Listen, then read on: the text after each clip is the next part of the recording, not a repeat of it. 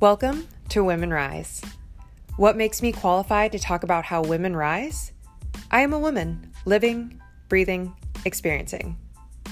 I'm your host, Melissa, and today I'm going to share with you some travel hacks that I've developed over the last, mm, I want to say seven years now. So let me back up a moment. I used to travel a lot for work and very young too, like age 21, 20 even.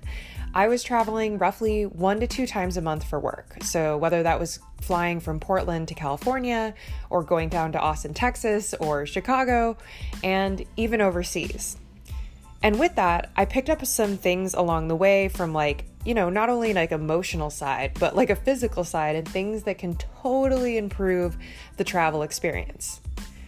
I wouldn't say I'm a travel expert, but I've definitely learned some things that have really improved my life. And after talking to a few different girlfriends, one friend in particular who was going to Australia as well, and I had been there, and that is a long flight from Portland, or long several flights.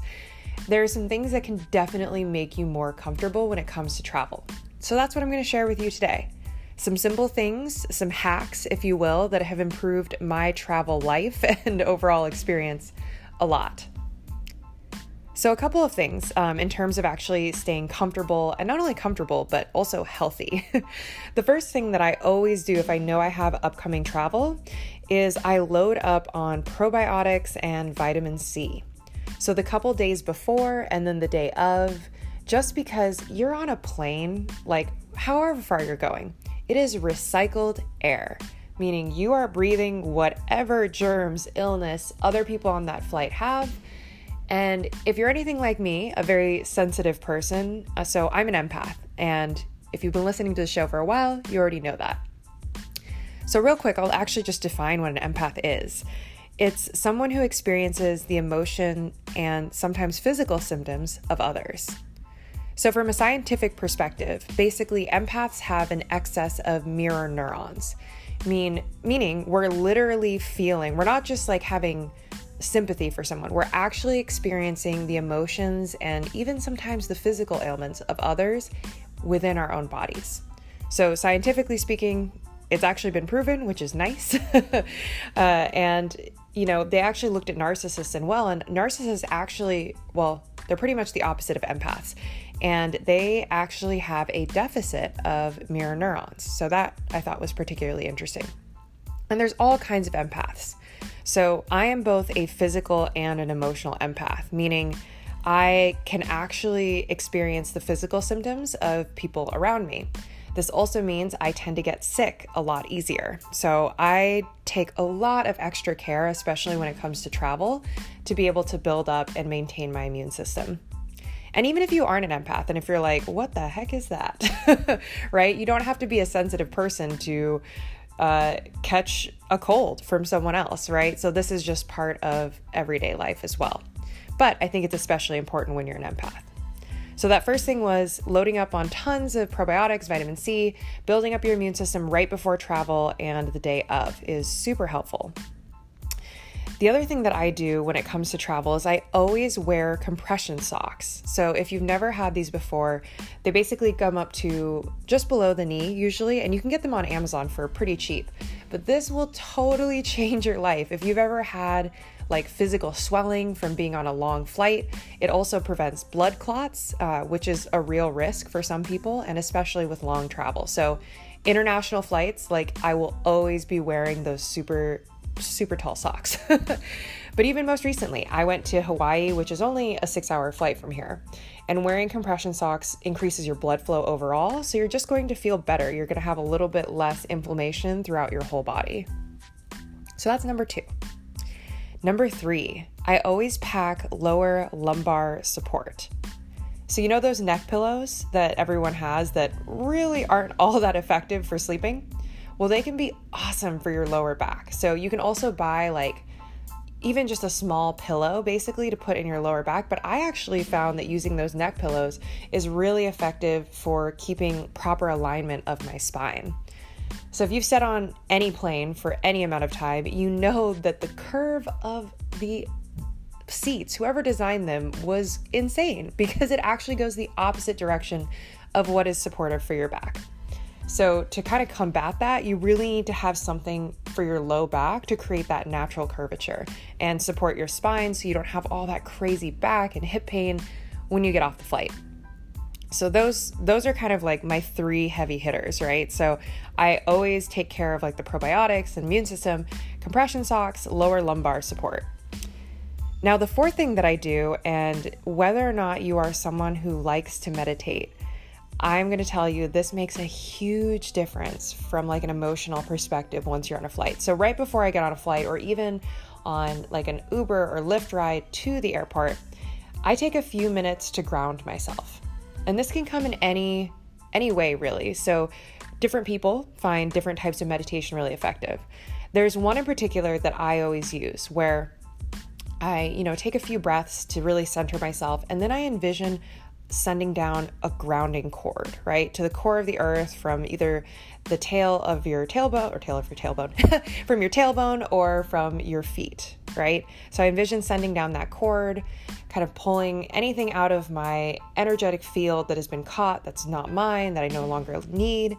And then I set up a bubble, right? So about an arm's length in every direction, setting up that bubble and then practicing envisioning opening the crown of my head and just having a beautiful, like white light pour down and fill up that bubble.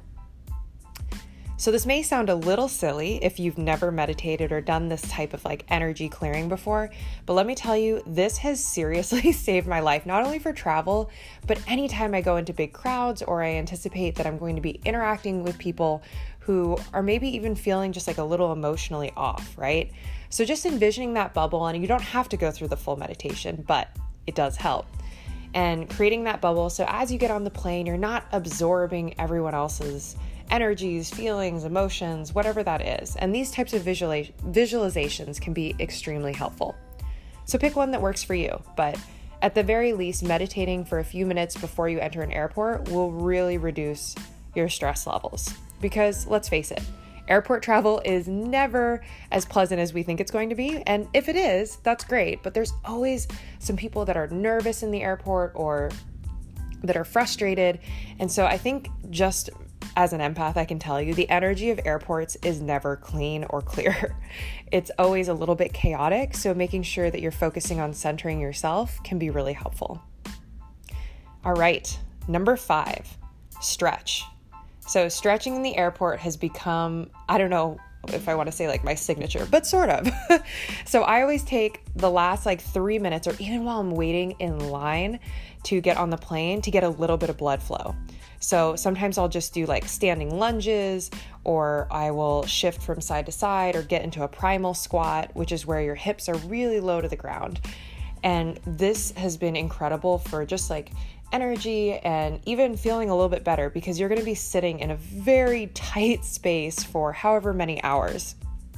And it's funny because this one took me a while to build up to, but once I got comfortable with it, it's funny how much I noticed the people around me were like, oh, that's a great idea. And I actually didn't get as many weird stares as I suspected I would. So a lot of times it actually started a little chain reaction. Like people behind me or around me in line would start doing quick stretches as well. So try not to worry about other people when it comes to those sort of things and really just do what's right for your body, especially when it comes to travel. Okay, so that's kind of from like the emotional and physical side, if you if you'll say. And the next thing is I always decide before I get on a plane how much I want to talk to the people around me, right? So just kind of being intentional about, you know, there's always that person that sits next to you that wants to have a really long conversation when all you want to do is read your book. So decide ahead of time do you want to read your book or are you open to conversation?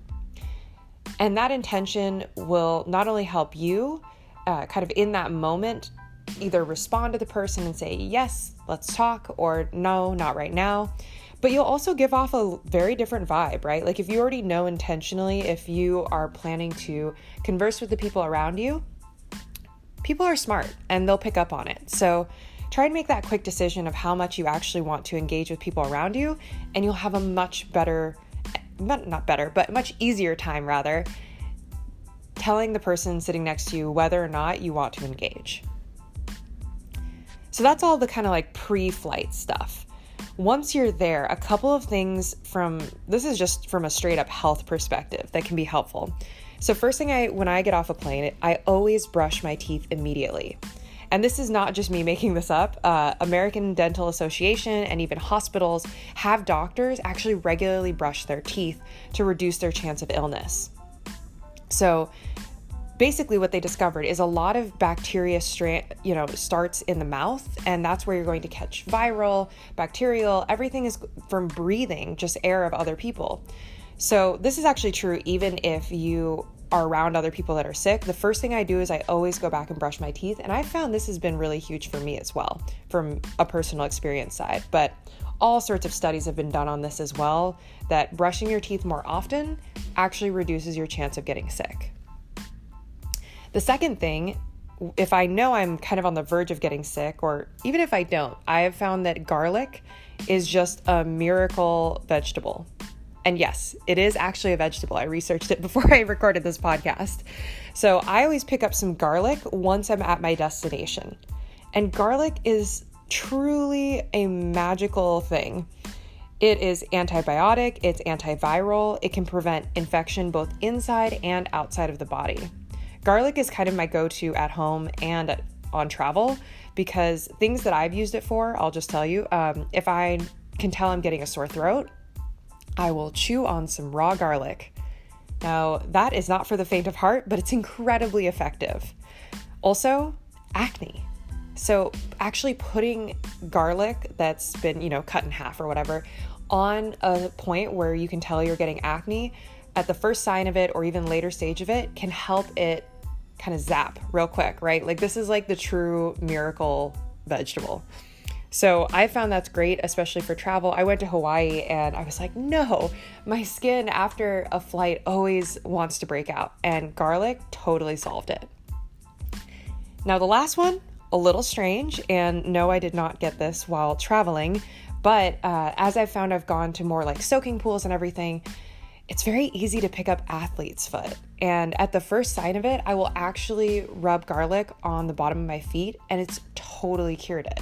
So, garlic is seriously a miracle vegetable in my opinion. And if you think you're getting sick or if you have anything like acne or external, picking up some garlic at your destination can be really helpful. All right.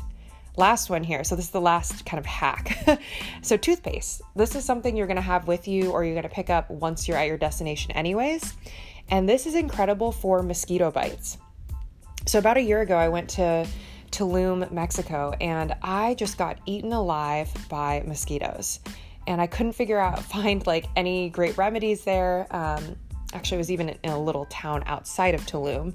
But the point is, I found out by doing a little bit of research that toothpaste stops the itching and reduces the redness. So, putting just a little bit of toothpaste on any type of bites can be really effective.